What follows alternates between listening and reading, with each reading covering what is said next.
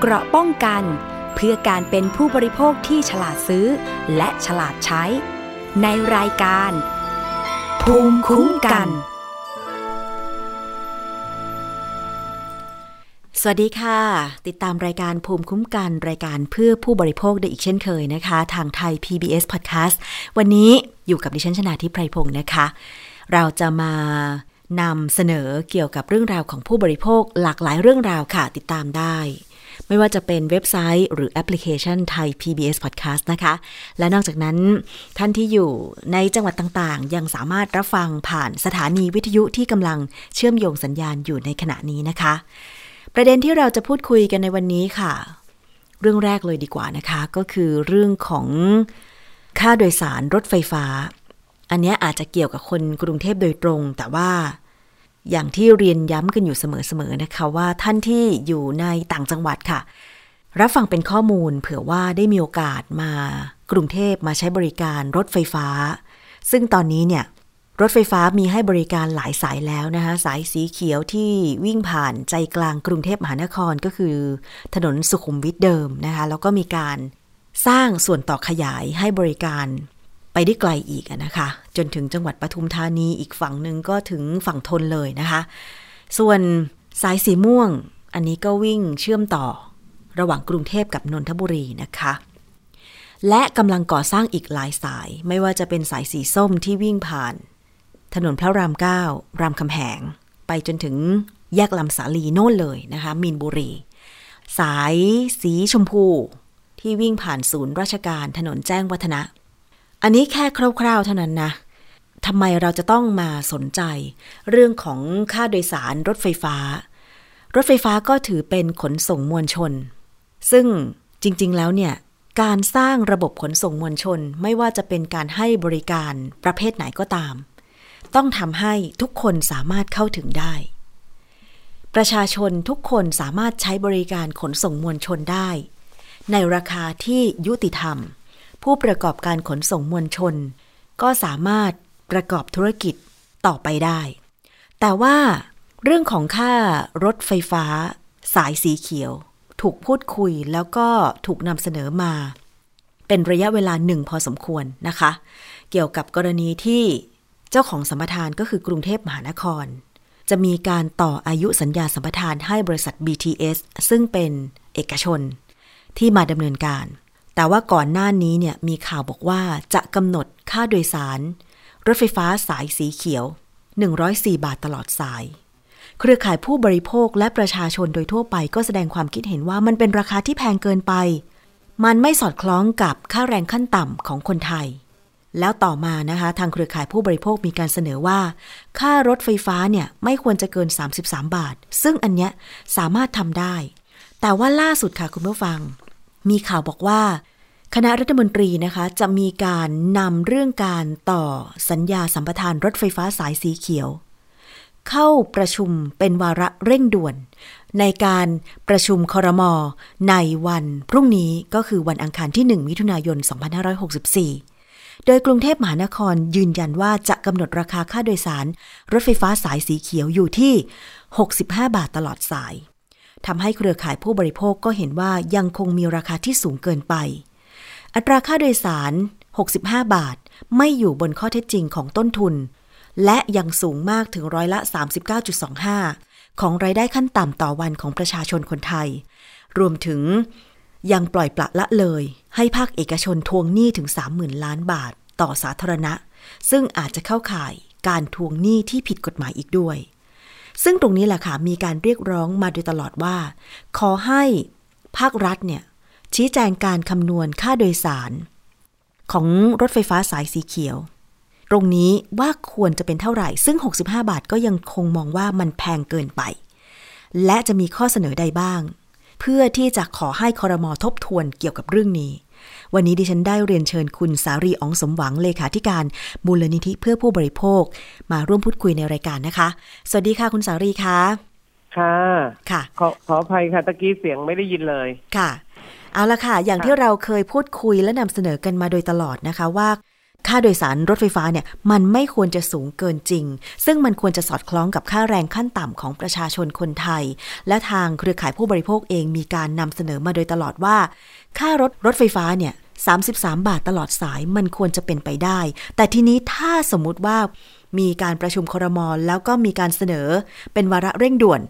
นะคะในการต่ออายุสัญญาสัมปทานสายสีเขียว และกทมเอง ยังยืนยันว่าค่าโดยสารรถไฟฟ้าสายสีเขียวเนี่ยควรจะเป็น 65 บาทตลอดสายเนี่ยทางเครือข่ายผู้บริโภคจะมีข้อเสนออะไรอย่างไรบ้างคะ คือเบื้องต้นเลยนะฮะหนึ่งเราเเสนอให้คณะรัฐมนตรีเนี่ยหยุดการพิจารณาต่อสัญญาสัมปทานในราคา 65 บาท แล้วก็ให้กรุงเทพมหานครเนี่ย เปิดเผยข้อมูล นะคะ ที่สำคัญแล้วก็คือคือเรียนคิดว่ามันหมดยุคแล้ว ที่เราจะทำสัญญาแล้วก็เกี่ยวข้องกับผู้บริโภค โดยที่ผูกขาดทั้งข้อมูลผูกขาดการตัดสินใจ แต่ว่าผู้บริโภคเนี่ยเป็นคนรับภาระค่าใช้จ่ายนั้นนะฮะ คือต้องบอกว่าสิ่งที่ตัดสินใจวันนี้เนี่ย มันจะไปข้างหน้าอีกสามสิบแปดปี นะฮะสามสิบแปดปีคือจะถึงปีสองพันหกร้อยสองเพราะฉะนั้นก็คือว่าทุกคนเนี่ยจะต้องจ่ายค่ารถไฟฟ้าหกสิบห้าบาทไปอีกสามสิบแปดปี เรียนคิดว่านี้ไม่ใช่เรื่องเล่น แล้วก็ขณะที่สัญญาสัมปทานเดิมเนี่ย ราคาสูงสุดเนี่ยอยู่ที่สี่สิบสี่บาท เพราะฉะนั้นเนี่ยเรียนเชื่อว่าราคาในสัมปทานใหม่เนี่ยจะต้องถูกลงกว่า 44 บาท ซึ่งพวกเราก็ไปศึกษาตัวเลข แล้วก็ดูก็พบว่า 25 บาทเนี่ยก็เป็นราคาที่ทำได้ในสัญญาสัมปทานข้างหน้านะฮะ ก็คือหลังจากปี 2572 เพราะฉะนั้นในเบื้องต้นเนี้ยที่ยังอยู่ในสัญญาสัมปทานของสายสีเขียวเนี่ย ซึ่งรัฐบาลก็ต้องเคารพสัญญาสัมปทานเนี่ยก็ควรจะเป็นราคา 44 บาท แล้วก็หลายคนก็ถามว่าอ้าวและไอ้ส่วนต่อขยายที่ไม่ต้องเสียตังค์อยู่นี้เนี่ย จะต้องทำยังไง เราก็เสนอว่าให้เก็บเอ่อให้เก็บ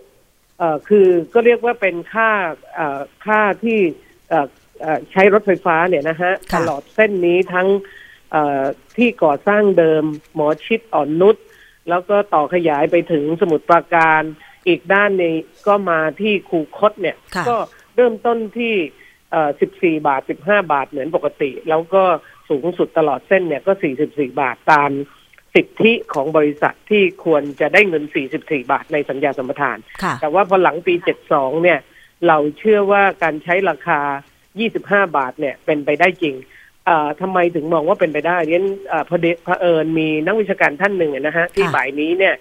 เราจะจัดเวทีเนี่ยท่านก็ได้ศึกษาจากเเรียกว่าผลประกอบการของบริษัท แล้วก็พบว่าปี 62 ที่ผ่านมาเนี่ย คือตัวเลขล่าสุดที่มีก็คือปี 62 เนี่ยราคาเนี่ยอยู่ที่ 19 บาทนะคะ ค่ะ เพราะฉะนั้นเนี่ยค่ะ หมายความว่าต้นทุนการเดินรถของสายต่อคนต่อเฉลี่ยต่อเที่ยวต่อคนค่ะนะคะ เพราะฉะนั้นเราก็คิดว่าพ อเห็นตัวเลขแบบนี้แล้วเนี่ยเราก็มั่นใจว่าราคา 25 บาทในปี 2572 เนี่ย เป็นราคาที่เป็นไปได้จริง แต่เนื่องจากว่าช่วงนี้เนี่ยมันอยู่ในช่วงสัญญาสัมปทานของบริษัท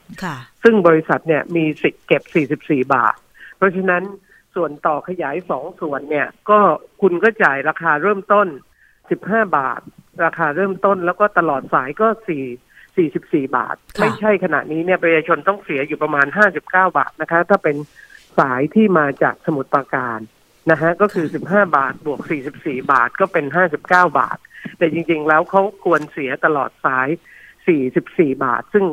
อันนี้ก็นักวิชาการอีกท่านหนึ่งนะฮะก็คำนวณว่าเป็นเรื่องที่เป็นไปได้เหมือนกันในปัจจุบันที่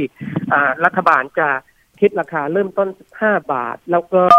ตลอดสายเนี่ยไม่เกิน 44 บาทก็เป็นราคาที่ทำให้บริษัทพอที่จะอยู่ได้และสามารถที่จะให้บริการได้นะคะค่ะ เพราะฉะนั้นเนี่ยก็เลยคิดว่าถ้าคอรมอจะเอาเข้าไปพิจารณาเนี่ยค่ะมันก็จะทำให้ประชาชนเนี่ย ก็ไม่มีหนทางเลย นอกจากต้องไปฟ้องคดีอย่างเดียวค่ะนะคะ ซึ่งเอแต่แต่แต่เราก็คิดว่าขณะเนี้ยประชาชนก็มี ความทุกข์มีปัญหาในเศรษฐกิจเยอะนี้สินของแต่ละครอบครัวเนี่ย ก็มากมายนะคะค่ะเพราะฉะนั้นเราก็อยากเห็นว่า รัฐบาลหยุดการเอาสายสีเขียวเนี่ย เข้าไปพิจารณาในคอรมอแล้วก็เปิดโอกาสให้กทมเองเนี่ย เปิดเผยตัวเลข ซักค้านดูข้อเท็จจริงเอ่อค่ะกับเอ่อสาธารณะหรืออย่างน้อยก็ในกลุ่มที่เกี่ยวข้องทุกส่วนนะคะ แล้วก็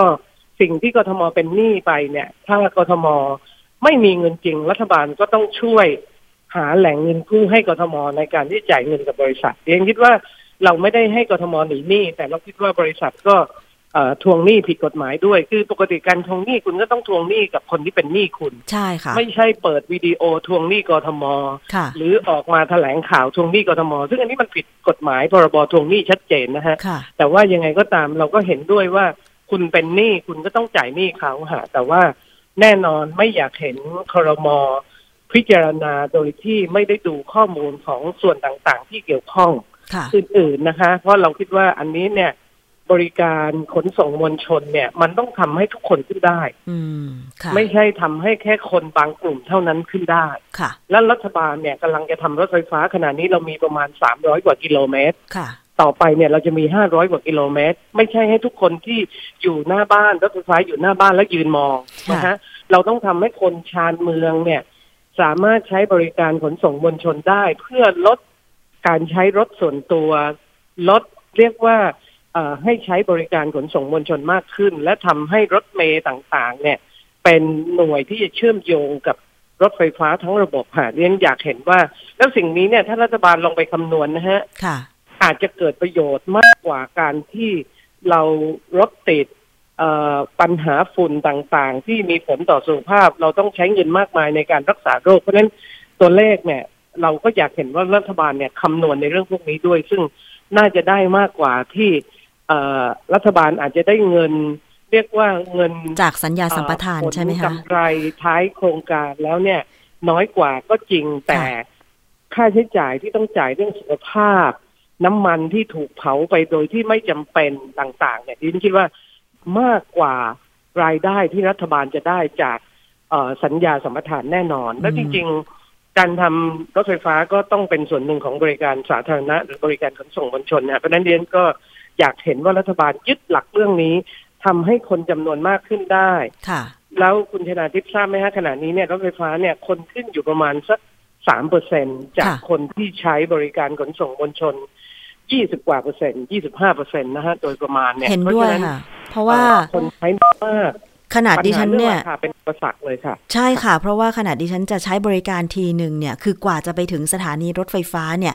ถ้าไม่นั่งรถเมย์ก็ต้องนั่งแท็กซี่ไป อย่างน้อยๆ ถ้านั่งแท็กซี่ก็ 35 บาท แล้วไปต่อรถไฟฟ้าอย่างเช่นเอ่อรถไฟใต้ดิน หรือว่า BTS เนี่ยนะคะ อย่างน้อยๆนะคะ จ่าย 42 บาทแล้วค่ะ คือตอนนี้สูงสุดมัน 44 บาทใช่ไหมคะ แต่ว่าถ้าเป็นส่วนต่อขยายคือส่วนต่อขยายณวันที่ 31 พฤษภาคม 2564 คือทาง BTS ก็บอกว่ายังไม่ได้เก็บค่าบริการส่วนต่อขยายเลยใช่ไหมคะ แต่ว่าดิฉันก็มองว่าถึงแม้จะ 44 บาทในเอ่อเส้นทางเดิม เส้นทางที่มีอยู่เดิมเนี่ย ก็ยังแพงอยู่ดีอะค่ะ ถูกต้องค่ะ เพราะว่าเวลาเราจะใช้ถ้ามองว่าเป็นบริการขนส่งมวลชนเนี่ย มันต้องเทียบเคียงกับรายได้ขั้นต่ำของประชาชน ซึ่งรายได้ขั้นต่ำขนาดนี้ของคนกรุงเทพมหานครเนี่ยก็คือ331บาท ซึ่งเราก็มองว่าเอ่อจริง ๆ ในต่างประเทศเนี่ยเขาคำนวณไม่เกิน10%ของรายได้ค่ะขั้นต่ำเพราะฉะนั้นวันหนึ่งเนี่ยจริง ๆ เราควรจะเสียค่ารถเนี่ยสามสิบสาม33บาทด้วย แต่โอเค มันก็เป็นไปไม่ได้สำหรับประเทศไทยที่เรากำหนดราคามา เรียกว่าเป็นบริการทางเลือกในอดีตเนี่ย เพราะฉะนั้นเราก็เสนอว่า 25 บาทไปกลับ 50 บาท จริง ๆ มันก็เกินค่าแรงขั้นต่ำก็น่าจะเป็นราคาที่รัฐบาลต้องทำให้ได้ค่ะถูกไหมฮะ เพื่อที่จะทำให้คนใช้รถไฟฟ้ามากขึ้น แล้วก็เป็นแรงจูงใจ หรือบริษัทจะสนับสนุนเนี่ย มันก็ใช้เงินไม่มากในการที่จะทำให้พนักงานสามารถใช้บริการขนส่งมวลชน คือเรียนคิดว่าอันนี้มันน่าจะเป็นเป้าหมายของทุกส่วนค่ะที่จะทำให้คนใช้เอ่อบริการขนส่งมวลชนนะคะค่ะ ถ้าสมมติว่าวันพรุ่งนี้อะค่ะหนึ่งมิถุนายนเข้าคอรมอไปละ แล้วสมมุติมันผ่านคอรมอ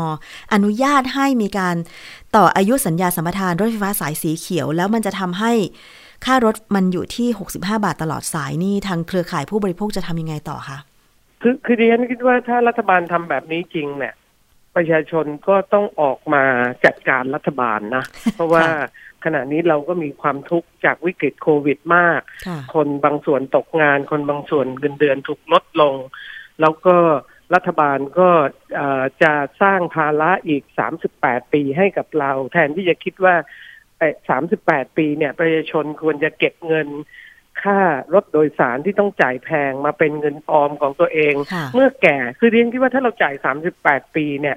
เก็บเป็นเงินออมได้เลยนะฮะ เราคำนวณแล้วเนี่ยจะเก็บได้ประมาณสัก8แสนบาท เพราะฉะนั้นเราก็คิดว่ารัฐบาลก็เอ่อเอ่อต้องบอกว่าเอ่อตัดสินใจเรื่องนี้ที่ไม่เหมาะสมมากนะคะ เพราะฉะนั้นสภาองค์กรผู้บริโภคก็ต้องปรึกษาหารือกันว่าเราจะทำอะไรได้มากค่ะบ้าง แต่ว่าแน่นอนเรียนเชื่อว่ามีอีกหลายคนหลายกลุ่มเลยที่จะต้องไม่พอใจรัฐบาล ถ้ารัฐบาลตัดสินใจแบบนี้นะคะค่ะค่ะเดี๋ยวเราจะติดตามกันต่อนะคะว่าเรื่องนี้จะมีความคืบหน้าเป็นอย่างไร แต่ว่าขอภาวนาว่าอย่าให้มีการผ่านเลยเนาะคุณสารี ค่ะดิฉันก็ภาวนาแบบนั้นเหมือนกันเพราะคิดว่าขณะนี้สถานการณ์วิกฤตแบบนี้เนี่ย เราไม่ควรสร้างภาระให้กับประชาชนอีกนะคะ คุณ ชนาทิพย์ค่ะค่ะ ค่ะ วันนี้สสดีต้องค่ะขอบคุณมากเลยค่ะ สวัสดีค่ะ เอาละค่ะได้ช่วงบ่ายนี้ก็น่าจะมีการเสวนากันทางออนไลน์นะคะ ยังไงก็ลองติดตามกันกับมูลนิธิเพื่อผู้บริโภคนะคะ ซึ่งก็จะมีการสะท้อนจากนักวิชาการเอ่อในการศึกษาข้อมูลนะคะ ดิฉันยกตัวอย่างที่คุณสารีพูดเมื่อสักครู่ว่านักวิชาการท่านหนึ่ง ได้มีการไปศึกษาต้นทุนของการเดินรถ รถไฟฟ้าสายสีเขียวนะคะ ก็คือรองศาสตราจารย์ ดรชาลี เจริญลาบนพรัตน์จากสถาบันเทคโนโลยีนานาชาติสิรินธรมหาวิทยาลัยธรรมศาสตร์นะคะ ท่านพบว่ารถไฟฟ้าสายสีเขียวมีต้นทุนค่าโดยสารต่อเที่ยวเพียง 19 บาท 10 สตางค์16 บาท 30 สตางค์และ 13 บาท 50 สตางค์นะคะ ก็คือลดหลั่นไปตามปีค่ะ ในปี 2562เนี่ยมีต้นทุนอยู่ที่ 19 บาท 10 สตางค์ จึงมีความเป็นไปได้นะคะ ที่รัฐบาลจะสามารถกำหนดอัตราค่าโดยสาร 25 บาทตลอดสายต่อเที่ยว หากไม่มีการต่อสัญญาสัมปทานรถไฟฟ้า สายสีเขียวล่วงหน้า ซึ่งปัจจุบันกับเส้นทางที่รถไฟฟ้าสายสีเขียววิ่งเนี่ยก็คือเส้นสุขุมวิทใช่ไหมคะ แล้วก็มาถึงจตุจักรอันนี้คือเส้นเดิมนะ ไม่ใช่ส่วนต่อขยาย และอีกเส้นหนึ่งก็คือสนามกีฬาแห่งชาติไปจนถึงโน่นเลยอะไปทางสาทร ไปจนถึงก่อนข้ามแม่น้ำเจ้าพระยา อันนี้คือเส้นทางเดิม แต่ว่าส่วนต่อขยาย BTS ผู้ดำเนินการวิ่งรถเนี่ยบอกว่ายังไม่ได้เก็บเงินตรงนี้ แต่ว่าณปัจจุบันนี้กทมเอง ก็ไม่ได้จ่ายค่าดำเนินการให้ BTS อีก 30,000 ล้านบาท แล้วก็ BTS มีการทวงหนี้กทม เครือข่ายผู้บริโภคก็มองว่าอาจจะเข้าข่าย ทวงหนี้ผิดกฎหมายด้วย ซึ่งเดี๋ยวเราจะมาติดตามกันนะคะ เกี่ยวกับเรื่องของการต่อสัญญาสัมปทานรถไฟฟ้าสายสีเขียวที่จะถูกบรรจุเข้าเป็นวาระเร่งด่วน ในการประชุมคณะรัฐมนตรีวันที่ 1 มิถุนายน 2564 ค่ะ แต่ว่าก่อนหน้านี้เนี่ยคุณผู้ฟังก็มีการนำเสนอข้อมูลของค่าโดยสาร รถไฟฟ้า แล้วก็ขอเรียกร้อง ให้ภาครัฐหน่วยงานต่างๆ ซึ่งเป็นเจ้าของสัญญาสัมปทาน เปิดเผยข้อมูล ในสัญญาสัมปทานที่ได้ทำกับบริษัทเอกชน ผู้ลงทุนทำระบบรถไฟฟ้า ว่าข้อเท็จจริงเป็นอย่างไร แต่ข้อเรียกร้องสำหรับในส่วนของผู้บริโภคก็คือว่า ในเมื่อรถไฟฟ้าเป็นขนส่งมวลชน เป็นของสาธารณะ แล้วก็หวังว่าจะเป็นนกลไก ในการที่จะแก้ไขปัญหา ระบบการจราจร ระบบขนส่งมวลชนในประเทศเนี่ย เพราะฉะนั้นเนี่ยบริการขนส่งมวลชน เป็นสิทธิ์ของประชาชนที่ต้องขึ้นได้ ไม่ว่าจะมีไรายได้มากหรือน้อยก็ตาม แล้วมีการเสนอรัฐบาลจัดสรรงบประมาณแผ่นดิน ให้สอดคล้องกับความต้องการ พัฒนาคุณภาพชีวิตประชาชน หนึ่งในนั้นก็คือเรื่องของการขนส่งมวลชน คือถ้าสมมติว่า ให้สัมปทานบริษัทเอกชนในการลงทุนทำระบบขนส่งมวลชนแล้วเนี่ยสมมุติว่าบริษัทนั้นเนี่ยต้องการการอุดหนุนเพื่อ การรักษาค่าโดยสารให้เป็นธรรมกับประชาชนโดยทั่วไปเนี่ย รัฐก็ต้องจัดงบอุดหนุน แต่ว่าสัญญาสัมปทานนั้นก็สามารถที่จะต่อได้ยาวๆ แต่ค่าโดยสารจะต้องไม่เป็นภาระกับประชาชนนะคะ อีกเรื่องหนึ่งที่มีการเสนอก็คือเร่งดำเนินการ ให้มีรถบริการขนส่งมวลชนครอบคลุมทั่วประเทศ มีคุณภาพ มาตรฐาน ปลอดภัย สะอาดและเป็นธรรม มีอุปกรณ์ป้องกันไฟไหม้ และ อีกเรื่องหนึ่งก็คือเร่งจัดการรถตู้โดยสารที่หมดอายุหรืออายุเกิน 10 ปี เพื่อให้การบริการรถตู้โดยสารสาธารณะมีคุณภาพ อีกเรื่องหนึ่งก็คือ เร่งดำเนินการบัตรเดียวใช้บริการขนส่งมวลชนทุกประเภท เช่น รถเมล์รถตู้รถไฟฟ้า และต้องดำเนินการทั่วประเทศ และสนับสนุนค่ารถไฟฟ้า 25 บาทตลอดสาย เสนอยุติการต่อ สัญญาสัมปทาน ล่วงหน้า รถไฟฟ้าสายสีเขียว ที่อาจจะทำให้ค่ารถไฟฟ้าทะลุไปจนถึง 65 บาทตลอดสาย อันนี้เป็นข้อเสนอมาตลอดนะคะ แต่ว่ามีอยู่หน่วยหนึ่งค่ะ ที่เขาได้ไปทำการสำรวจการใช้บริการขนส่งสาธารณะ จริง ๆ แล้วหน่วยงานนี้เนี่ยก็คือเมเดเป็นหน่วยงานที่นอกจากสำรวจแล้ว เขายังมีการเสนอในการออกแบบ ระบบขนส่งมวลชน ว่าเป็นแบบไหนที่มันจะเป็นธรรม คนทุกคนสามารถใช้บริการขนส่งสาธารณะได้ ซึ่งเราจะไปฟังเสียงของคุณกรวิทย์ขวัญอารี นักออกแบบของเมเดต่อการสำรวจขนส่งมวลชน สาธารณะค่ะประสงค์หรือเป้าหมายหลักของเมเดที่เป็น end goal เราอะครับคืออยากให้ขนส่งสาธารณะนี่มันเป็นเขาเรียกว่าอะไรอะเออจุดหมายปลายทางแรกที่ทุกคนจะเลือกใช้ในการเดินทางอะครับ ดังนั้นเนี่ยเรามองเรื่องของทุกคนอยู่แล้วตั้งแต่แรก ดังนั้นในสิ่งแรกที่ จริงๆเมเดเริ่มทำมาครับ ก็คือในในส่วนของการทำป้ายรถเมย์ขึ้นมา เพราะเรามองว่าข้อมูลเนี่ยมันเป็นปัจจัยพื้นฐานแรก ๆ เลยอะครับ ที่คนควรจะมีเพื่อที่จะใช้ในการเดินทางได้เอ่อจริง ๆ แล้วทราบไหมครับว่าจริงๆในอดีตเนี่ยป้ายรถเมล์ในกรุงเทพมหานครเนี่ยมีประมาณ 5,000 กว่าป้ายเนี่ยไม่มีข้อมูลเลยก็คือจะมีแค่โครงเสานะครับ แล้วก็บอกว่านี่เป็นจุดจอดนะครับ สิ่งที่เมเดได้ทำก็คือได้ร่วมมือกับกรุงเทพมหานครนะครับพัฒนาเริ่มจาก 120 ป้ายนะครับบวกอีก 30 ป้าย 500 ป้ายตอนนี้มี 600 กว่าป้าย แต่ตอนนี้ในกรุงเทพเองมีแค่ 600 กว่าป้ายจาก 5,000 ป้ายนะครับ ที่มีข้อมูลอยู่ ดังนั้นสิ่งนี้ก็ต้องเป็นสิ่งที่ต้องพัฒนาต่อไป เพราะเราจะมาคาดหวังว่าให้คนไปเสิร์ชหาข้อมูลเองใช้โทรศัพท์ใช้แอปพลิเคชันเนี่ยก็สิ่งนี้ก็ไม่ได้เข้าได้กับทุกคนนะครับ อย่างน้อยป้ายที่มันติดตั้งในที่สาธารณะเนี่ยทุกคนก็สามารถมาอ่านได้ รู้ว่าโอเค ฉันจะเดินทางไปที่ไหนได้บ้าง มีทางเลือกอะไรได้บ้างอะไรเงี้ยครับก็จะเป็นอีกสิ่งหนึ่งที่ทำให้คนเนี่ยเข้าได้หลากหลายมากยิ่งขึ้น แต่ว่าถ้าเกิดว่า อย่างที่ทางพี่สว่างกับพี่วรรณาพูดมาเนี่ยวิทย์อยากจะชวนทุกคนย้อนกลับมาอีกทีหนึ่งนะครับว่าจริง ๆ แล้วเนี่ยสิ่งที่คนแก้เนี่ยมันควรแก้ตั้งแต่เริ่มนโยบายเลยครับคือถ้าเกิดว่ารัฐเองเนี่ยได้วางนโยบายว่าได้ออกแบบมันว่าขนส่งสาธารณะต้องเข้าได้ถึงได้ทุกคน เอาราคาเบสมาตั้งเลยครับว่าโอเคเอ่อเอาหมายถึงว่าเอาฟังก์ชันการใช้งานมาตั้งเลย อย่างที่พี่วรรณาว่าว่าโอเค มีความต้องการการเดินทางแบบนี้นะครับ แล้วก็มีความต้องการที่จะใช้งานแบบนี้มีกลุ่มคนแบบนี้อะไรอย่างเงี้ยครับลิสต์รายชื่อมาให้หมดแล้วออกแบบ รวมถึงราคาด้วยครับ หลังจากนั้นรัฐถึงจะออกแบบได้ แต่ปัจจุบันเราเราน่าจะออกแบบด้วยการที่โอเค มันต้องมีสิ่งนี้แล้วก็มีครับ โดยไม่ได้ถามผู้ใช้งาน ถ้าเราได้มีการเก็บข้อมูลรวบรวมผู้ใช้งานเนี่ยครับเราจะมีขนส่งที่หลากหลาย แล้วก็เหมาะกับคนทุกกลุ่มมากยิ่งขึ้น สิ่งสำคัญเลยก็คือว่าในเรื่องของราคาครับ จริงๆ รถไฟฟ้ามันไม่น่าจะเกิดมาด้วยราคาสูงตั้งแต่แรกได้โอเค ไม่ขอนับ BTS ที่เป็นเอกชนสร้างละกันนะครับ จริง ๆ แล้วเนี่ยมันต้องถูกคิดตั้งแต่ว่าค่าแรงแบบนี้คนจะใช้งานได้แค่ไหน มันไม่ควรถูกมองอะครับว่าขนส่งแบบไหนเหมาะกับคนกลุ่มไหน คนทุกกลุ่มมีสิทธิ์ที่จะเลือกที่จะเข้าขนส่งอะไรก็ได้นะครับ โดยเฉพาะรถไฟฟ้าเองเนี่ยที่มันถูกออกแบบเป็นแมสทันสิหรือขนส่งมวลชนขนาดใหญ่เนี่ยแปลว่า feeder ต่างๆครับมันต้องมาส่งกับรถไฟฟ้า แล้วถึงจะ skip ข้ามไปยังโซนต่างๆของกรุงเทพ แต่ปัจจุบันแผนงานปัจจุบันของรถเมล์เองก็เป็นแบบนั้นลดสถานะจากรถเมล์ที่วิ่งยาวเนี่ยวิ่งสั้น แล้วไปส่งคนรถไฟฟ้า แต่ราคากลับไม่เอื้อกัน กลายเป็นว่าต้องเพิ่มภาระให้กับคนทุกกลุ่มแทน สิ่งเหล่านี้ครับมันไม่ถูกคิดมาแต่แรก มันสามารถลดทอนได้อะไรบ้าง รัฐอาจจะกำหนดมาแต่แรกว่าโอเค เส้นทางนี้เพื่อให้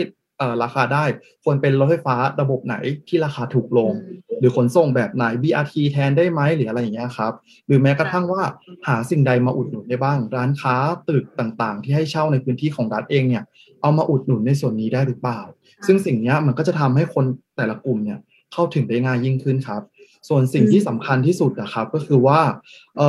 รัฐควรจะมอง การออกแบบทีเดียวเป็นภาพรวมครับ ทั้งเวลาดีราคาดีคุณภาพดีสามสิ่งนี้ครับที่จะทำให้ขนส่งสาธารณะดี ขาดอย่างใดอย่างหนึ่งไปเนี่ย คนก็เลือกที่จะไม่ใช้งานหรือว่าไม่ใช้หรือว่าเข้าถึงได้ยากมาก ส่วนอันนึงที่ผมเห็นด้วยกับพี่สว่างมาก อันนี้ผมขอบอกเลยแล้วก็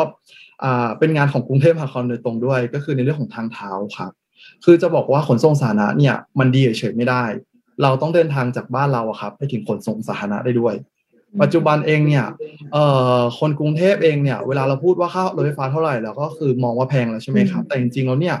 เราไม่ได้บวกค่ามอเตอร์ไซค์ที่นั่งจากนั่งจากบ้านเขามาหน้าปากซอย หรือว่าต่อรถแท็กซี่ หรืออะไรก็ตามที่มาเพื่อขึ้นรถไฟฟ้าอะครับ มันยังมีค่าอะไรยิบย่อยพวกนั้นอยู่ จริง ๆ ปัจจัยพวกนึงเนี่ยนอกจากขนส่งที่ไม่ครอบคลุมแล้วเนี่ย มันก็คือประเด็นของเรื่องทางเท้าที่ใช้งานไม่ดีนะครับ มันทำให้คนที่อยู่ในซอยเองที่ไม่มีทางเท้ารู้สึกว่ามันเดินไม่ได้อันตรายไม่ปลอดภัยอืม หลายๆคนในนี้เองเนี่ยเวลาไปต่างประเทศเนี่ยเราเดินกันได้เป็นกิโลเลยนะครับบางทีกิโล 2 กิโลเราเดินกันแบบสบายช้อปปิ้งไปตามภูมิภาคต่างๆ ได้ แต่ในกรุงเทพเองเนี่ยสองสามร้อยเมตร เราก็รู้สึกไม่ไหวแล้วเออขึ้นแท็กซี่ไหมเรียกรถอะไรดีไหมอะไรอย่างเงี้ยครับดังนั้นเนี่ยอืมผมมองว่าปัจจัยแรกอีกปัจจัยหนึ่งที่ทำให้ขนส่งสาธารณะเข้าถึงไม่ได้คนทุกกลุ่มก็คือในเรื่องของทางเท้าที่ดีครับ อย่างยกตัวอย่างปัจจุบันรถไฟฟ้าเนี่ยมันมีการสร้างใหม่ก็จริง แต่มันมีการสร้างทางลงลิฟต์โดยสาร หรืออะไรก็ตามที่มันสร้างขึ้นมาเนี่ยบนทางเท้าจนกระทั่งบางจุดเองเนี่ย มันไม่สามารถเดินทางไปใช้สิ่งนั้นได้ครับ อย่างถ้ายกตัวอย่างอย่างท่าเรือบางโพเองที่มีการสร้างมาเนี่ย ก็ไม่สามารถที่จะเดินเอ่อใช้บนทางเท้าเพื่อไปขึ้นลิฟต์ที่บางโพได้เหมือนกันอะไรอย่างเงี้ยเพราะว่า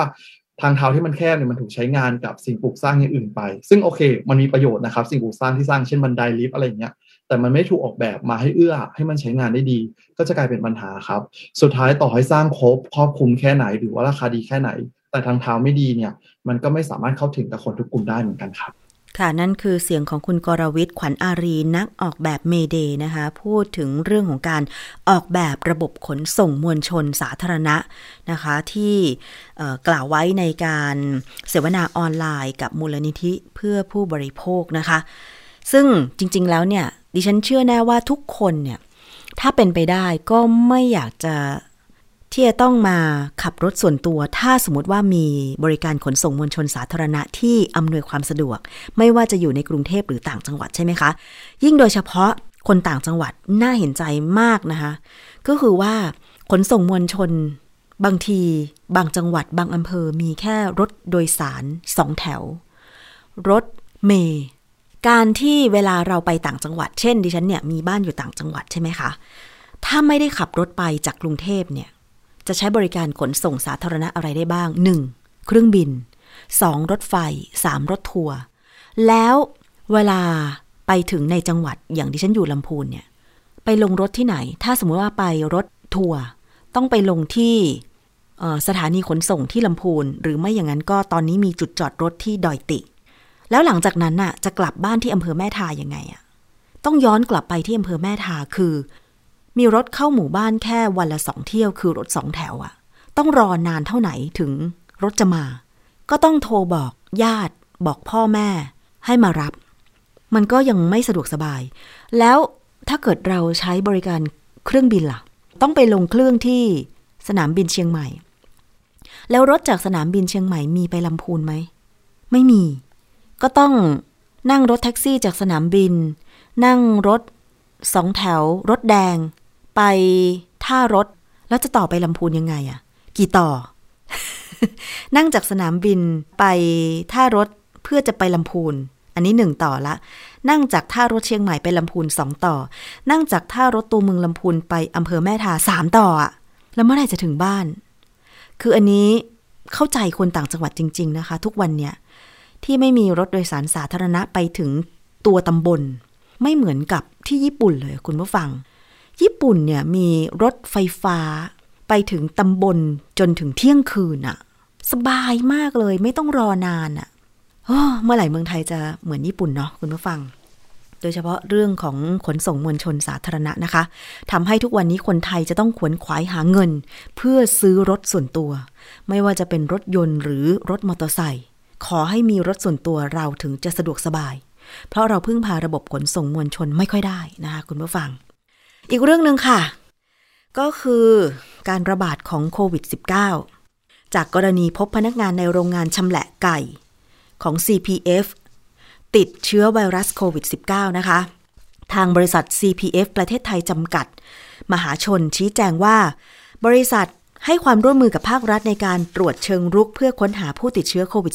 -19 ได้รับการยืนยันว่ามีพนักงานติดเชื้อจำนวนหนึ่ง โรงงานจึงได้ดำเนินการตรวจคัดกรองพนักงานทั้งหมดทุกคน และส่งตัวผู้ติดเชื้อเข้ารับการรักษา แยกผู้เสี่ยงสูงเข้ากักตัวในสถานที่ ที่สาธารณสุขจัดให้เป็นเวลา 14 วัน พร้อมตรวจยืนยันโรคสองครั้งส่วนผู้มีความเสี่ยงต่ำให้กักตัวอยู่ที่บ้านสังเกตอาการตลอดช่วง 14 วันเช่นกันนะคะ ทั้งนี้พนักงานผู้ติดเชื้อเป็นผู้ปฏิบัติงานในส่วนที่ไม่ได้สัมผัส ผลิตภัณฑ์อาหารโดยตรง และในขณะปฏิบัติงานทุกคนจะสวมชุดฟอร์ม หน้ากากอนามัย และผ้าปิดปากปิดจมูกอย่างมิดชิด นอกจากนี้ยังมีการปิดพื้นที่ที่ผู้ติดเชื้อปฏิบัติงานทันทีเป็นเวลา 5 วันทำความสะอาดตามมาตรการของกระทรวงสาธารณสุข อย่างไรก็ตามโรงงานชำแหละเนื้อไก่แห่งนี้เป็นเพียงหนึ่งใน 19 แห่งของบริษัท ซึ่งทุกแห่งยังคงดำเนินการผลิตอาหารอย่างต่อเนื่อง ภายใต้มาตรการป้องกันโรคของกระทรวงสาธารณสุข นี่คือคำชี้แจงของ CPF นะคะ แต่ว่าทางด้านกรมปศุสัตว์ค่ะ ก็ได้ออกมาระบุ พื่อสร้างความมั่นใจกับผู้บริโภค โดยเฉพาะอาหารที่เป็นสินค้าเนื้อสด อย่างเช่นเนื้อไก่เนี่ยผู้บริโภคต้องหวั่นหวั่นบ้างละนะคะ เพราะฉะนั้นค่ะ นายสัตวแพทย์ สรวิทธานีโต อธิบดีกรมปศุสัตว์ ได้กล่าวถึงกรณีที่ พบพนักงานในโรงงานชำแหละไก่ติดเชื้อไวรัสโควิด -19 ของ CPF นะคะ ระบุว่าเนื่องจากทางผู้ประกอบการได้ร่วมมือกับหน่วยงานสาธารณสุขในการตรวจค้นหาเชิงรุก เพื่อควบคุมและป้องกันการระบาดของเชื้อไวรัสโควิด -19 แล้วก็ได้รับการยืนยันแล้วว่าพบผู้ติดเชื้อจำนวนหนึ่งนะคะกรมปศุสัตว์เนี่ยเป็นหน่วยงานหนึ่งที่มีหน้าที่กำกับดูแลด้านความปลอดภัยอาหาร โดยเฉพาะสินค้าปศุสัตว์ ได้ตระหนักและให้ความสำคัญกับเรื่องนี้มาตั้งแต่ต้น โดยกรมปศุสัตว์ได้มีมาตรการป้องกันโรคโควิด ในโรงงาน และตรวจสอบประสิทธิภาพในการควบคุมความปลอดภัยอาหารอย่างเข้มงวด ตั้งแต่การรับวัตถุดิบ การเตรียมวัตถุดิบ การแปลรูป การเก็บรักษาและการขนส่งสินค้า เพื่อป้องกันการปนเปื้อน ซึ่งอธิบดีกรมปศุสัตว์บอกว่า ได้ส่งเจ้าหน้าที่สัตวแพทย์และนักวิทยาศาสตร์ ไปปฏิบัติหน้าที่ ที่โรงงานแปลรูปเนื้อไก่เพื่อส่งออก เพื่อทำหน้าที่เป็นพนักงานตรวจโรคสัตว์ และกำกับดูแลการผลิตเนื้อสัตว์อย่างเข้มงวด ตามหลักสุขอนามัยที่ดีมาโดยตลอดนะคะ รวมถึงกำชับให้เจ้าหน้าที่ของโรงงาน ปฏิบัติตามมาตรการป้องกันโควิด -19 อย่างเคร่งครัดนับตั้งแต่เกิดการระบาดของโควิด -19 รมปศุสัตว์ก็ได้จัดทำแผนสุ่มเก็บตัวอย่างเนื้อสัตว์ในโรงงานแปลรูปเนื้อสัตว์เพื่อการส่งออก และจัดส่งเจ้าหน้าที่ตามตลาดสดเพื่อสุ่มเก็บตัวอย่าง โดยเก็บตัวอย่างไปแล้ว 2,251 ตัวอย่าง ทุกตัวอย่างไม่พบมีการปนเปื้อนเชื้อไวรัสโควิด -19 หากพบสินค้าที่มีความเสี่ยงหรือปนเปื้อนเชื้อไวรัสโควิด -19 ทางกรมปศุสัตว์จะไม่อนุญาตให้จำหน่ายหรือส่งออก ดังนั้นจึงขอให้ผู้บริโภคมั่นใจว่า เนื้อไก่มีความปลอดภัย ไม่ปนเปื้อนเชื้อโควิด -19 อย่างแน่นอน โดยผู้บริโภคควรเลือกซื้อเนื้อสัตว์จากร้านค้าที่ได้รับการตรวจสอบและรับรอง เช่น ร้านค้าที่มีป้ายตราสัญลักษณ์ของกรมปศุสัตว์ ก็คือปศุสัตว์โอเค ซึ่งได้รับการรับรอง เพื่อสร้างความมั่นใจแก่ผู้บริโภคนะคะ นอกจากนี้ผู้บริโภคยังต้องนำเนื้อไก่ไปผ่านกระบวนการความร้อนก่อนรับประทาน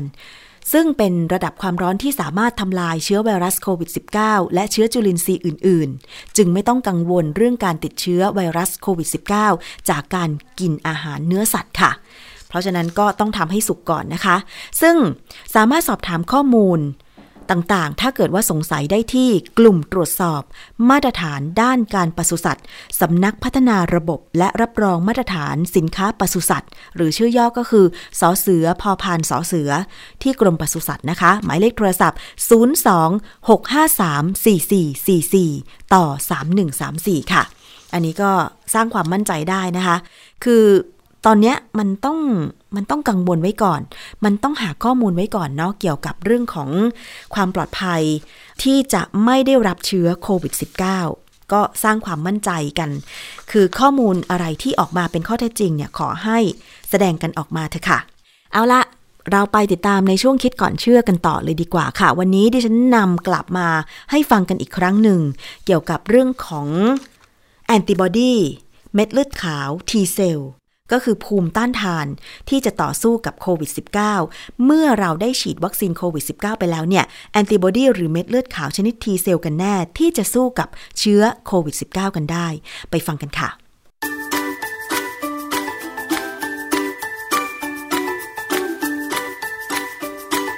ช่วงคิดก่อนเชื่อ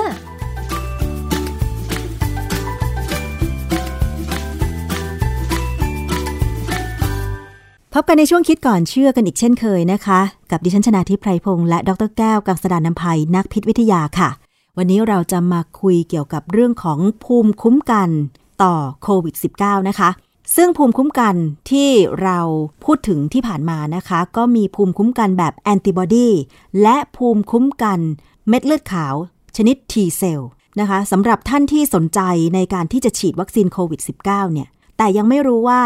วัคซีนทำงานอย่างไร แล้วแอนติบอดีหรือ T เซลกันแน่ที่สามารถสู้กับเชื้อโควิด -19 ได้ มาฟังคำอธิบายจากงานวิจัยนี้ค่ะ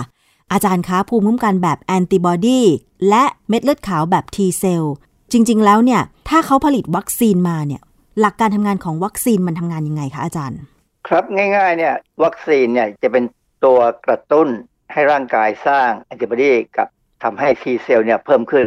คือจริง ๆ แล้วในร่างกายเราเนี่ยเราจะสร้าง lymphocyte หรือเม็ดเลือดขาวเนี่ยเป็นเม็ดเลือดขาวชนิดกลางๆนะฮะในไขกระดูกเสร็จแล้วเราก็จะปล่อยออกมาในเลือด จากนั้นเนี่ยเม็ดเลือดขาวกลางๆเนี่ยมันก็จะวิ่งไปที่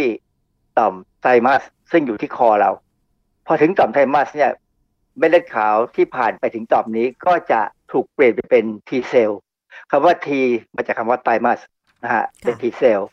ซึ่ง T เซลล์เนี่ยเมื่อมีการพัฒนาเช่นถูกวัคซีนเข้าไปกระตุ้น หรือมีเชื้อโรคเข้ามากระตุ้นเนี่ยนะ T เซลล์จะเปลี่ยนไปเป็น T เซลล์ชนิดพิเศษที่จะทำหน้าที่ต่อสู้กับเชื้อโรคที่เข้าไปในร่างกายเราค่ะนะเป็น T เซลล์เฉพาะ และระหว่างการกระตุ้นเนี่ยจะมี T เซลล์บางตัวที่เป็น T เซลล์เฉพาะที่เป็น memory cell หรือเซลล์ความจำที่จะเหลือไว้เพื่อต่อสู้ในครั้งต่อๆไปอะไรอย่างเงี้ยนะค่ะทีนี้ ส่วนเม็ดเลือดขาวกลางๆเนี่ยถ้าวิ่งไปถึงต่อมน้ำเหลือง ที่เราเรียกว่าลิมโนดเนี่ยนะฮะหรือว่าอาจจะเป็นบางอวัยวะอวัยวะบางส่วนของร่างกายเนี่ยที่เรายังไม่ค่อยแน่ใจว่าอยู่ตรงไหนเนี่ยมันจะมีการเปลี่ยนตัวไปเป็น B เซลล์ B เซลล์เนี่ยมันมีคำเฉพาะของมันว่ามันมีความหมายของเขาอะนะฮะทางทางวิชาภูมิคุ้มกันวิทยาเนี่ยเอ่อ B เซลล์เนี่ยเป็นเซลล์ที่เปลี่ยนลักษณะไปแล้ว แต่เมื่อถูกกระตุ้นด้วยวัคซีน หรือกระตุ้นด้วยเชื้อโรคเนี่ยเขาจะพัฒนาตัวเองไปเป็นเซลล์อีกแบบหนึ่งเราเรียกว่าพลาสมาเซลล์อืมซึ่งพลาสมาเซลล์เนี่ยจะทำหน้าที่สร้างแอนติบอดีเฉพาะเชื้อโรคเลยค่ะนะฮะและระหว่างการที่สร้างพลาสมาพลาสมาเซลล์ขึ้นมาเนี่ยก็จะมีพลาสมาเซลล์บางชนิดที่เป็น memory cell คือเป็นเอ่อเซลล์พลาสมาที่พลาสมาเซลล์ที่เอ่อมีความจำแล้วก็หลงเหลืออยู่ในระบบเลือดเรายาวหน่อยนะฮะ คือโดยปกติเนี่ย เซลล์ทั้งไม่ว่าจะเป็น T เซลล์หรือจะเป็นพลาสมาเซลล์ที่สร้างแอนติบอดีเนี่ย เมื่อถึงระยะหนึ่งหลังจากที่ถูกวัคซีนกระตุ้นแล้วเนี่ย เซลล์พวกนี้จะค่อยๆลดจำนวนลงนะฮะลดจำนวนลงไปเรื่อยๆ เพราะว่าถ้าไม่มีประโยชน์เราก็จะไม่เก็บไว้ร่างกายจะไม่เก็บอะไรเอาไว้นะฮะค่ะจะค่อยๆทำลายทิ้งไป แต่ว่าเซลล์ทั้งสองอย่างที่เป็น T เซลล์กับ B เซลล์เนี่ยที่เป็น memory cell เนี่ยจะถูกเก็บไว้ในเลือดในปริมาณที่ไม่มากนักค่ะ แต่เซลล์ทั้งสองนี้เป็นเซลล์ที่เขาเรียกว่า educated cell คือเป็นเซลล์ที่ถูกกระตุ้นถูกเรียนรู้มาแล้วอือฮึดังนั้นไม่มีเชื้อโรคเข้าไปอีกครั้งหนึ่ง ก็จะมีการกระตุ้นให้เซลล์เนี่ยแบ่งตัวอย่างรวดเร็วค่ะในปริมาณที่เยอะมากค่ะแล้วก็ทำหน้าที่ต่อสู้ เพราะฉะนั้นการที่เราฉีดวัคซีนเนี่ย ถ้าในช่วงที่ฉีดไปแล้วสักสามสี่เดือน เราไม่มีเชื้อโรคเข้าไปในร่างกาย เซลล์ต่างๆ ที่ที่วัคซีนกระตุ้นก็จะค่อยๆลดลงไป เหลือแต่เซลล์จดจำเซลล์ความจำ memory cell พวกนี้ค่ะที่จะทำหน้าที่คุ้มครองต่อไปอ๋นะฮะอค่ะ อาจารย์แล้วทีนี้ความแตกต่าง การฉีดวัคซีนที่ไปกระตุ้นภูมิคุ้มกันแบบแอนติบอดีกับภูมิคุ้มกันแบบ T เซลล์เนี่ย ถ้าไม่มีเชื้อโรคเข้าไปมันลดลงเหมือนกันไหมคะอาจารย์เออจะลดลงเหมือนกัน แต่ว่าในในอัตราเนี่ยอาจจะไม่เท่ากันอะไรก็ตามเนี่ยนะ มันก็เป็นเรื่องของร่างกาย แต่ทีนี้ประเด็นอันนี้ที่ที่น่าสนใจคือแอ นติบอดีเนี่ยโดยเฉลี่ยแล้วนะโดยเฉลี่ยแล้วจากบทความที่ผมตามดูเนี่ย หลาย ๆ บทความเนี่ยเขาบอกว่าแอนติบอดีมีมีครึ่งชีวิต ภาษาภาษาทางวิทยาศาสตร์เราใช้คำว่าครึ่งชีวิตหรือ half life 21วัน หมายความว่าอย่างงี้ถ้าเรามีแอนติบอดี100หน่วยเนี่ย พอผ่านไปประมาณ21วันเนี่ย มันจะเหลือ50หน่วย อีก21วันก็จะเหลือ25หน่วย อีก21วันก็เหลือ12.5หน่วยอะไรแบบนี้ลงไปเรื่อยค่ะๆเพราะฉะนั้น ถ้าเรามีแอนติบอดีสูงมากๆ มันก็ลดไปช้าๆ ลดลงไปลดลงไป เพราะฉะนั้นโดยเฉลี่ยแล้วเนี่ยเขามองว่าแอนติบอดีจะอยู่ได้ประมาณ3-4เดือนอืมก็ก็จะหมดไปคือจะมีปริมาณน้อยลงจนไม่มีประโยชน์อะไรอย่างนี้นะค่ะแต่เซลล์ที่เป็นเซลล์ความจำของ B เซลล์ที่จะถูกกระตุ้นใหม่ได้เนี่ยจะยังมีอยู่ค่ะแล้วก็จะถูกกระตุ้นให้สร้างพลาสมาเซลล์เพื่อไปไปสร้างแอนติบอดีได้ทันทีเลยที่มีเชื้อโรคเข้าไปค่ะเพราะฉะนั้น การฉีดวัคซีนเนี่ยเป็นการมองผลข้างหน้าอือฮึไม่ได้ฉีดเข้าไปเพื่อจะสู้เชื้อที่เข้าไปในขณะนั้นค่ะถ้าถ้าเชื้อเมื่อไหร่แล้วเนี่ยฉีดฉีดวัคซีนไม่ได้ผลแล้วนะมันอืมมันไม่ทันแล้วค่ะร่างกายต้องสู้เองนะฮะเพราะฉะนั้นก็คือว่าถ้าใครคิดว่าจะฉีดวัคซีนป้องกันโควิด -19 เนี่ย คือติดแล้วฉีดไปก็ไม่ได้ผล ยกเว้นว่ายังไม่ติดแล้วก็พิจารณาอยู่ว่าจะฉีด อาจารย์แล้วจะฉีดแบบกระตุ้นแอนติบอดีหรือกระตุ้นทีเซลดี จริงๆเขาก็ต้นหมดนะฮะเขาควรจะกระตุ้นทั้งสองอย่างค่ะเพราะว่า T เซลเนี่ยในความรู้สึกหรือในบทความหลาย ๆ บทความเนี่ยมันอยู่ได้นานกว่านะฮะมันมีตัวอย่างของไข้โรคไข้เหลือง ซึ่งเป็นไข้ที่เป็นเป็นปัญหาของการติดเชื้อในบ้านในต่างประเทศในในแอฟริกาเนี่ยเอ่อไข้เหลืองเนี่ยปรากฏว่าเขาฉีดวัคซีนเข้าไปแล้วเนี่ย อยู่ได้เป็นปีๆและตัวที่อยู่เนี่ยจะเป็น T เซลแทบทั้งนั้น B เซลจะจะไม่ค่อยอยู่แล้วนะ เพราะฉะนั้นการวัคซีนไข้เหลืองเนี่ยเป็นวัคซีนที่ที่ได้ผลมากที่สุดในโลก วัคซีนชนิดหนึ่ง ที่แต่ว่าผลที่ได้เนี่ยเกิดจาก T เซลเท่านั้นนะฮะแล้วที่น่าสนใจคือมันมีบทความหลายบทความในต่างประเทศที่เขามองกำลังมองอยู่ว่า การที่เราไปมองว่าจะสร้างแอนติบอดีเพื่อมาสู้กับไอ้เจ้าหนามโปรตีนเนี่ย มันเป็นการพยายามต่อสู้ที่ไม่ค่อยถูกต้องค่ะคือมันจะได้ผลไม่เต็มที่อืมในขณะที่ถ้าต่อสู้กับไวรัสทั้งตัว แล้วก็สร้างแอนติบอดีกับไวรัสทั้งตัวคือ เวลาเชื้อโรคเข้าไปในร่างกายเราเนี่ยนะครั้งแรกเลยเนี่ย มันจะมีเซลล์ macrophage มาจัดการฉีกเชื้อโรคให้เป็นชิ้นเล็กชิ้นชิ้นน้อยค่ะนะฮะเพื่อที่จะให้เซลล์เม็ดเลือดขาวเนี่ย จดจำว่า ไอ้พวกเนี้ยเป็นสิ่งเป็นโปรตีนที่มาจากเชื้อโรคนะค่ะคือการสร้างแอนติบอดีหรือการสร้าง T เซลล์เฉพาะเนี่ยเขาจะจำเฉพาะบางส่วนของโปรตีนที่มาจากเชื้อโรค ไม่ได้จำเชื้อโรคทั้งตัวอืมเพราะฉะนั้น T เซลล์หรือแอนติบอดีจะเป็นกลุ่มหมดนะฮะพวกเซลล์ที่จะสร้างอะไรที่มาสู้กับเชื้อโรคเนี่ยจะเป็นกลุ่มเซลล์ซึ่งสร้างนู่นสร้างนี่ไปเพื่อสู้ แต่เรามองกันปัจจุบันนี้ว่าคงจะเป็นหนามโปรตีนนี่แหละ ที่มีบางส่วนของมันเนี่ยที่จะกระตุ้น ให้แอนติบอดีเกิดขึ้นมาได้ ซึ่งมันก็เป็นอย่างนั้นจริงๆค่ะที่ที่สำคัญคือว่ามันจะพอไหมที่จะสู้นะฮะเรากำลังรอผลอยู่ตอนนี้ว่าวัคซีนที่ฉีดเข้าไปแล้วเนี่ยได้ผลไหมในหลายประเทศเช่นอเมริกาเนี่ยจำนวนคนติดเชื้อลดลงจำนวนคนตายลดลงค่ะนะฮะแต่บางประเทศ เช่นเอาง่ายๆ ตุรกีเนี่ย ฉีดวัคซีนยี่ห้อหนึ่งเข้าไปเกือบครึ่งประเทศแล้วค่ะปรากฏว่าอัตราการติดเชื้อไม่ลดลง อัตราการตายไม่ลดลงนะฮะอันนี้มันอาจจะเป็นลักษณะเฉพาะของคนกลุ่มเขาก็ได้ ที่ว่าอืมเขาอาจจะมีวัฒนธรรมบางอย่างที่ทำให้เขาติดเชื้อง่าย หรือว่าทำให้เอ่อตายอะไรเงี้ยนะค่ะซึ่งอันนี้เป็นสิ่งที่เขากำลังจะรอดูผลไปเรื่อยๆ แล้วตุรกีเข้าใจว่าจะเปลี่ยนวัคซีนอ๋อวัคซีนที่จะเอานำเข้ามาใหม่เนี่ย จะเปลี่ยนเป็นของเข้าใจว่าเป็นไฟเซอร์ค่ะซึ่งเป็นลักษณะของ mRNA วัคซีนค่ะในขณะที่วัคซีนเก่าที่เขาใช้เนี่ย มันเป็นแบบเชื้อตายนะฮะเราเคยพูดถึงวัคซีนแบบ mRNA แล้วก็วัคซีนแบบเชื้อตายมาแล้ว อาจารย์อธิบายย้อนไปนิดเดียวได้ไหมคะ ความแตกต่างของทั้งสองวัคซีนนี้เป็นยังไงคะเออเชื้อตายเนี่ยก็คือเอาไวรัสมาทำให้มันตาย แล้วก็แยกเอาตัวไวรัสที่หมดสภาพแล้วเนี่ย มาทำเป็นวัคซีน เพราะฉะนั้นการกระตุ้นเนี่ยจริง ๆ แล้วโดยหลักการมันควรจะกระตุ้นทั้ง T เซลล์กับ B เซลล์ได้ดีในหลักการนะ ส่วนถ้าเป็น mRNA เนี่ยมันไม่ใช่ไม่ไม่ได้เป็นส่วนอะไรที่เกี่ยวกับไวรัส แต่มันเป็นกรดนิวคลีอิกที่เขาสังเคราะห์ขึ้นมา ให้เมื่อเข้าไปอยู่ในเซลล์ของร่างกายเราแล้วเนี่ย มันจะถูกอ่านเพื่อแปลออกมาเป็นโปรตีนที่เป็นไอหนามหนามของไวรัส อ่อเราเรียกว่าสไปโปรตีนเนี่ยนะค่ะคือถ้าเป็นโปรตีนแบบนี้แล้วเนี่ย มันก็สามารถกระตุ้นการการสร้างแอนติบอดีการสร้างพลาสมาเซลล์มาสร้างแอนติบอดีแล้วกระตุ้นให้เกิด T เซลล์เฉพาะมาที่จะมาจัดการกับไวรัสได้ค่ะแต่ว่าผมกำลังไม่แน่ใจเรื่อง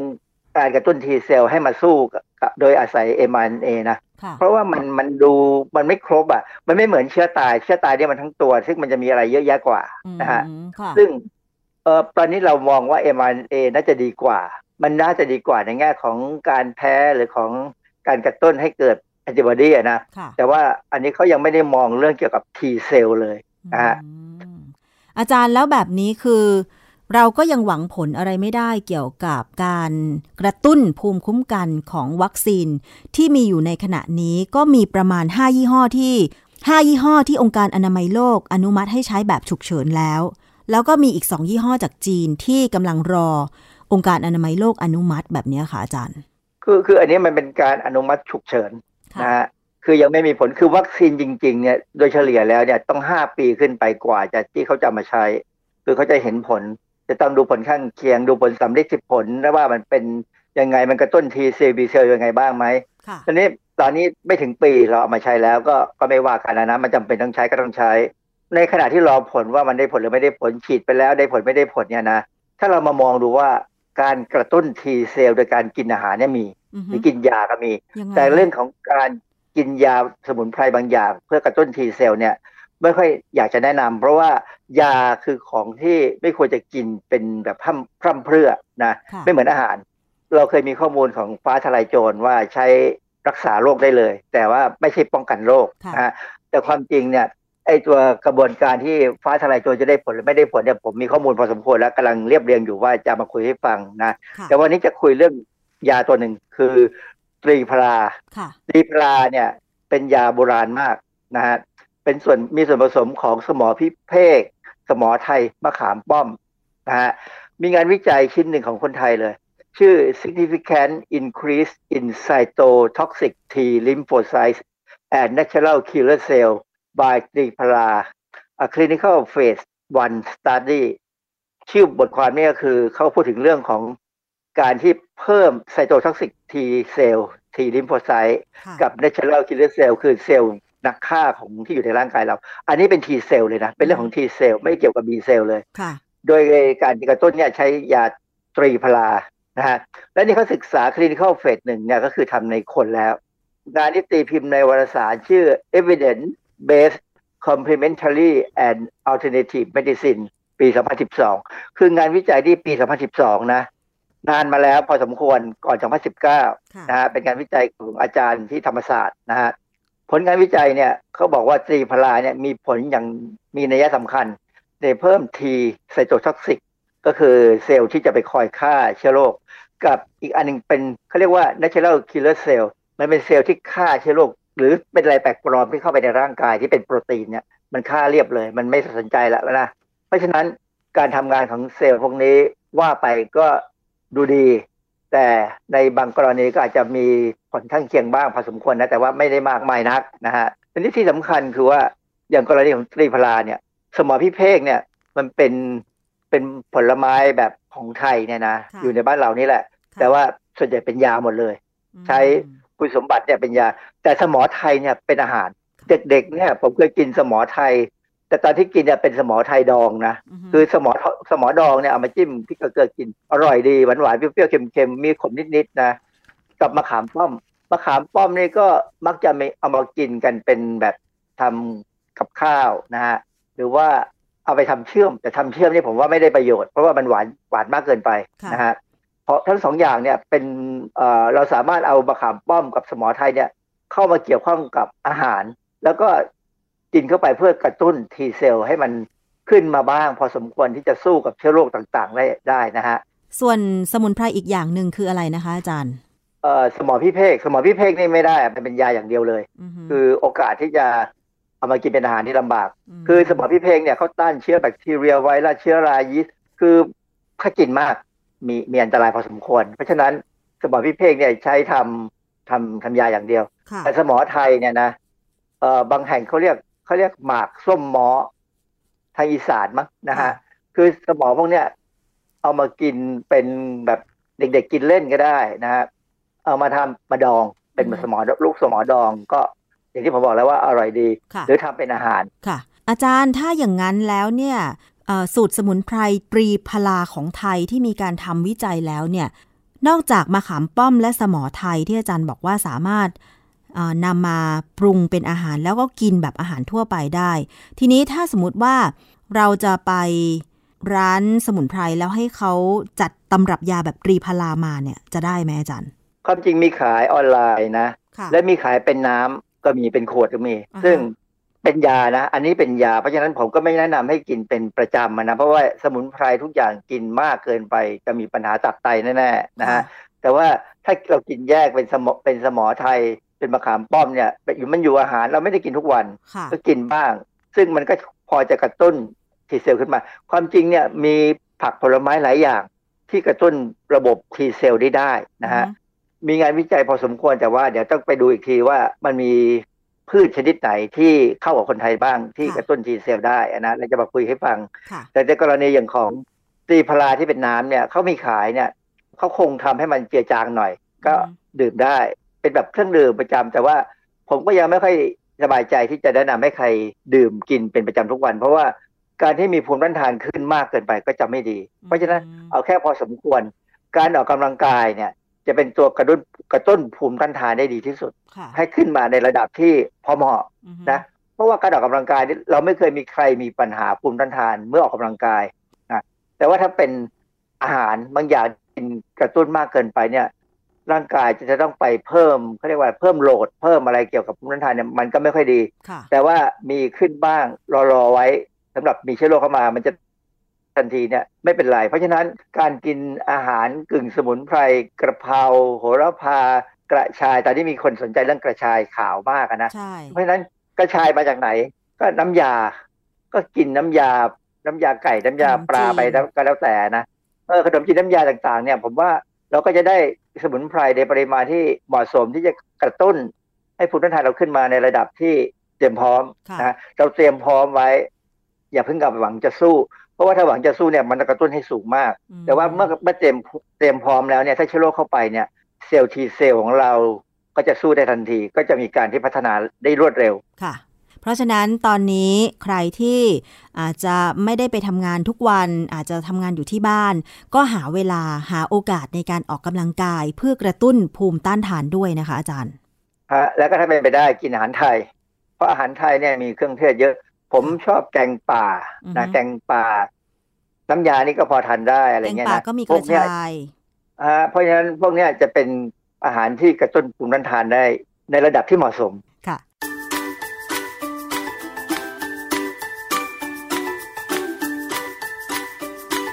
ช่วงคิดก่อนเชื่อ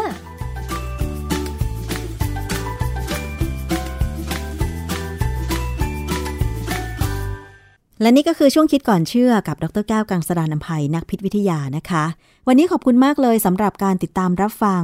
ดิฉันชนะทิพไพรพงศ์ต้องลาไปก่อน สวัสดีค่ะ ติดตามรายการได้ที่ www.thaipbspodcast.com แอปพลิเคชัน Thai PBS Podcast หรือฟังผ่านแอปพลิเคชัน Podcast ของ iOS Google Podcast Android Podbean SoundCloud และ Spotify ติดตามความเคลื่อนไหวของรายการและแสดงความคิดเห็น โดยกดถูกใจที่ facebook.com/thaipbspodcast